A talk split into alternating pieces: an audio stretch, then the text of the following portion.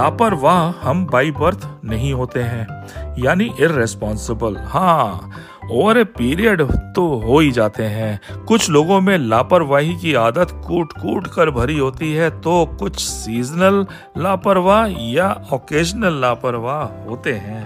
कभी लापरवाही भारी नुकसान पहुँचा देती है तो कभी एक किस्सा बनकर रह जाती है। बराबर। एक बार मैं छोटी थी तब अपने एक नेबरहुड में अंकल आंटी का ये किस्सा सुना। भूलता नहीं है। एक दिन अंकल अपनी वाइफ को मोटरसाइकिल पर बैठा कहीं जा रहे थे। फट फट फट फट फट फट फट फट फट फट। कहीं रास्ते में एक गड्ढा सा आया। खच्ची से मोटरसाइकिल डगमगाई। फिर आगे चल पड़ी। पीछे आंटी स्लिप कर पीछे उतर गई। अंकल को कोई आइडिया नहीं इस बात का। लगभग आठ दस मिनट के बाद एक ट्रैफ़िक सिग्नल पर उनको एहसास हुआ कि पीछे उनकी वाइफ तो है ही नहीं। घर से लेकर चले थे यकीनन। गाड़ी घुमाई वापस उस रास्ते पे ढूंढते हुए। फाइनली एक जगह खड़ी वो खड़ी इंतज़ार कर रही थी। मुझे नहीं पता उस दिन घर जाके अंकल की क्या हालत बनाई गई थी। पर इससे एक्सीडेंट कहें लापरवाही कहें या कुछ भी कहें हँसी तो आ जाती है। एक्चुअली वो अंकल स्वतंत्रता दिवस मनाने हाँ। आगे निकल गए थे। ज़रूर। इस किस्से से हमें एक जोक याद आ गया। इजाज़त हो तो जी। फरमाइए हाँ? तो जोक इस तरह से है कुछ। एक बार एक जेंटलमैन एक साहब स्कूटर से नीचे गिरे नाली में आधे अधूरे पड़े स्ट्रगल कर रहे थे उठने का। इतने में एक कार आके रुकती है बगल में। एक स्मार्ट सी यंग लेडी उतर उन सज्जन के पास आती है। ओह you will be fine don't worry चोट तो नहीं आई? और उनका हाथ पकड़कर उठाती है। आप आइए गाड़ी में बैठिए मैं देखती हूँ। I am a doctor don't worry अब वो जेंटलमैन साहब no no no I am fine अरे डोंट वरी यहीं पास में घर है आपको कुछ चोट लगी होगी तो और uh, उनको बैठा दिया कार में ज़बरदस्ती और घर आकर उनको टॉवल वगैरह दी। और ये साहब बीच बीच में uh, बोल रहे हैं ओ, ओ माय वाइफ और ये कह रही नहीं टॉवल लीजिए आप साफ़ कर लीजिए कोई कोई प्रॉब्लम नहीं है। घर जाके आप वाइफ को सब बता दीजिएगा कि आपके साथ क्या हुआ। और ये लीजिए ऑरेंज जूस पीजिए जूस पीजिए। और बीच बीच में वो सज्जन बार बार ओ मेरी वाइफ वो मेरी मेरी वाइफ और माय वाइफ खैर अंत में लेडी ने आ, पूछा उनसे कि आप इतना परेशान क्यों हैं? बार बार वाइफ को लेकर। इट विल बी ओके अरे नहीं बोलते हैं स्कूटर में मेरे साथ बैठी थी वो भी नाली में गिर गई थी। अब पता नहीं क्या हाल होगा बेचारी का। लो कर लो बात मिस्टर जेंटलमैन की। भाई ये तो लापरवाही है। लापरवाही? Sorry man will be man इसे लाइट फ्लर्टेशन कहते हैं जनाब। ऑन अ सीरियस नोट अक्सर मैं कंफ्यूज हो जाती हूँ और मेरी कुछ फ्रेंड्स भी। इस रिस्पॉन्सिबिलिटी के टॉपिक को लेकर। अच्छा हम घर में कुछ भी कर रहे हैं अपने बिलीव्स अपनी खुशी अपने बच्चों की खुशी के लिए करते हैं। हम्म, पर ऑफन वी आर चैलेंज और question of why do you do it isn't it too old fashion जैसे कि करवा चौथ की फास्टिंग करना एज एन एग्ज़ाम्पल.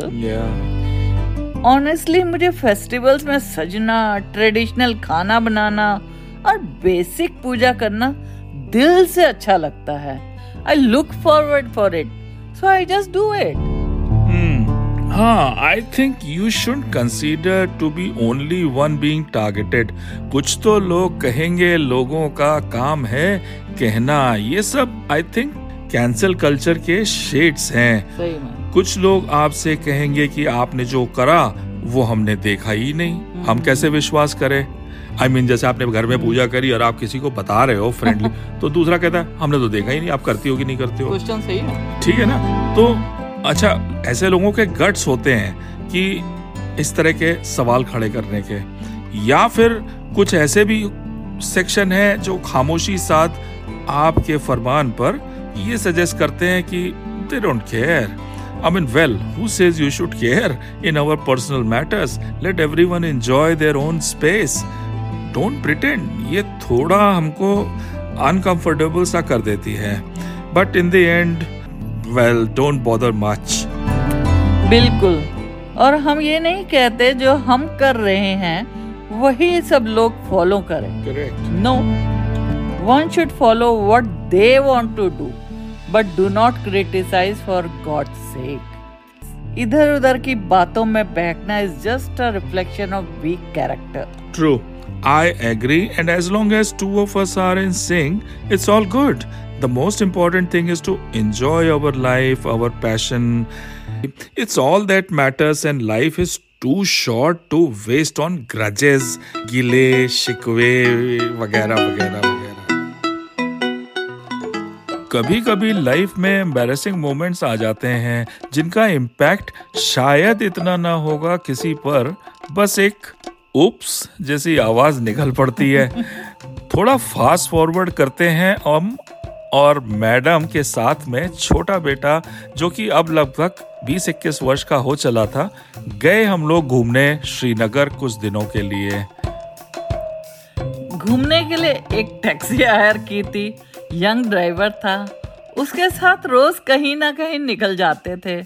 कभी गुलमर्ग कभी पहलगांव तो कहीं और खूबसूरत वादियों में। वाह।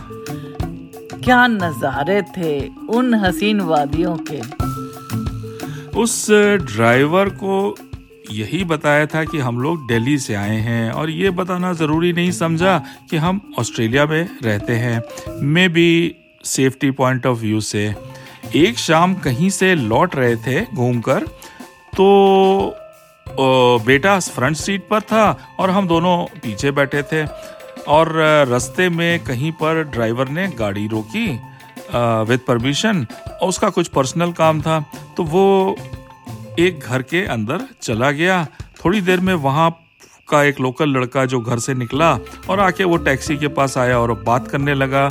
हमारे बेटे से फ्रंट सीट पर जो था। वही जनरल बातें कैसा मौसम है और कहाँ से घूम के चले आ रहे हो गुलमर्ग से ओके ओके। तो ये हमारे बेटे ने फिर उससे पूछा उसने कि तुम कहाँ से रहने वाले हो? तो उसने जवाब दिया दिल्ली से एज प्लैंड अगला सवाल उसने छोड़ दिया दिल्ली में कहाँ रहते हो? हम भी वहाँ पर पढ़े हैं। अब बेटा हमारा पीछे घूमता है। मम्मी हम दिल्ली में कहाँ से हैं? ओप्स हम दोनों को जानो सांप सूंघ गया हो। और वो बंदा मुस्कुरा रहा था समझ गया कि मामला जो है कुछ गड़बड़ है। अनएक्सपेक्टेड कन्वर्सेशन था। सोचा ही ना था कि ऐसी सिचुएशन भी आ सकती है। कभी कभी ना बस। यूँ ही। अच्छा जब हम मेलबर्न में थे मिड 90s में लाइफ बिज़ी चल रही थी।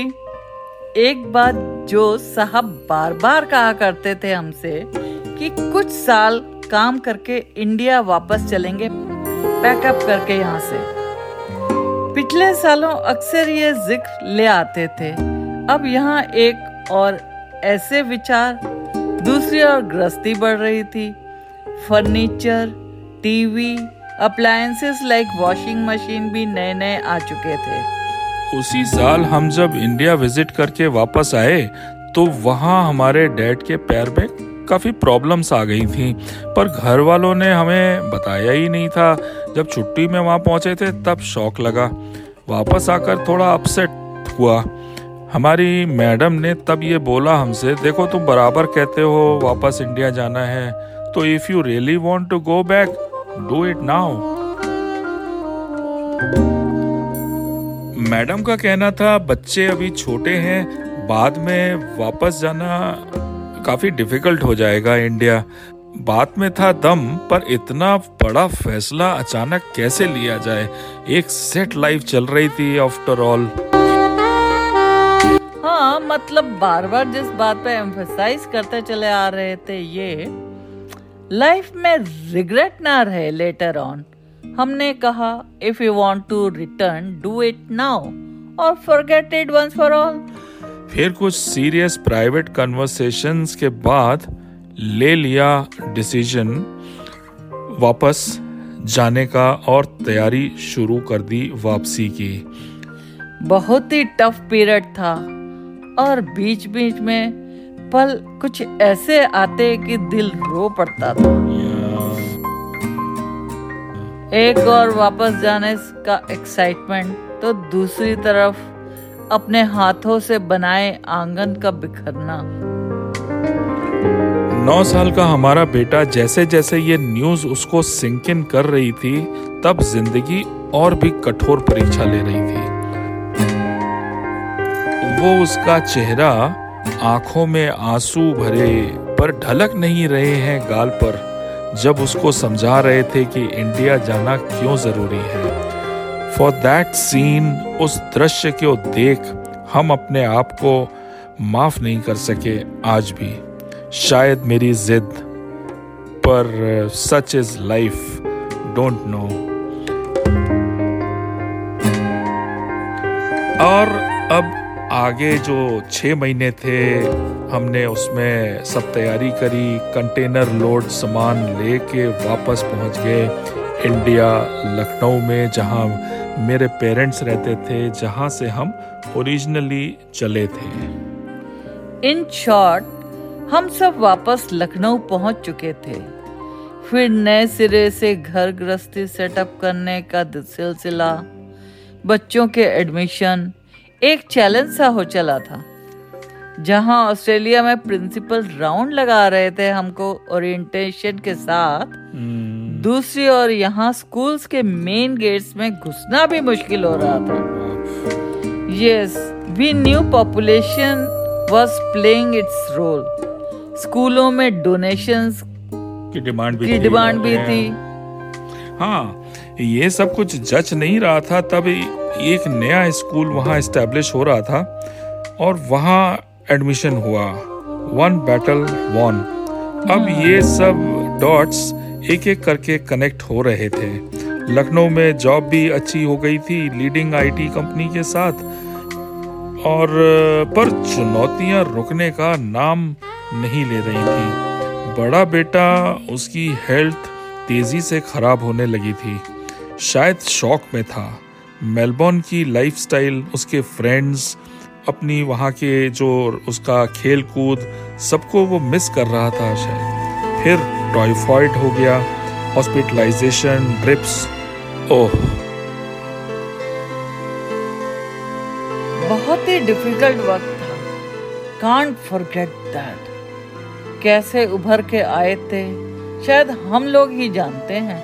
hmm. इतने सालों बाद सेटलमेंट रफ सा हो रहा था but we managed and survived okay on a lighter and brighter note सब अपने रिलेटिव्स फैमिली और फ्रेंड्स के बीच एक फिर वही पुराने अंदाज ज़िंदगी के रंग आ चले थे।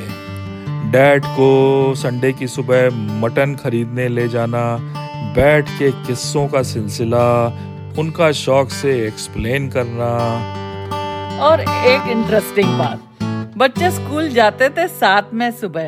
हाँ। स्कूल बस आती थी पर छोटा जो करीब पाँच छह साल का हो चला था वो दिन में पहले आ जाता था।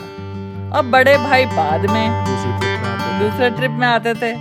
अब ये छोटा कंफ्यूज रहता था शुरू में। बस कंडक्टर से अपने ऑसी एक्सेंट में इंग्लिश में गिटबिट करता बोलता रहता था। वो कंडक्टर हमसे शिकायत करता था कि पता नहीं मैडम ये क्या कहता रहता है कुछ समझ नहीं आता। बहुत हँसी छूटती थी। Someone has rightly said, You must make a choice to take a chance, or your life will never change.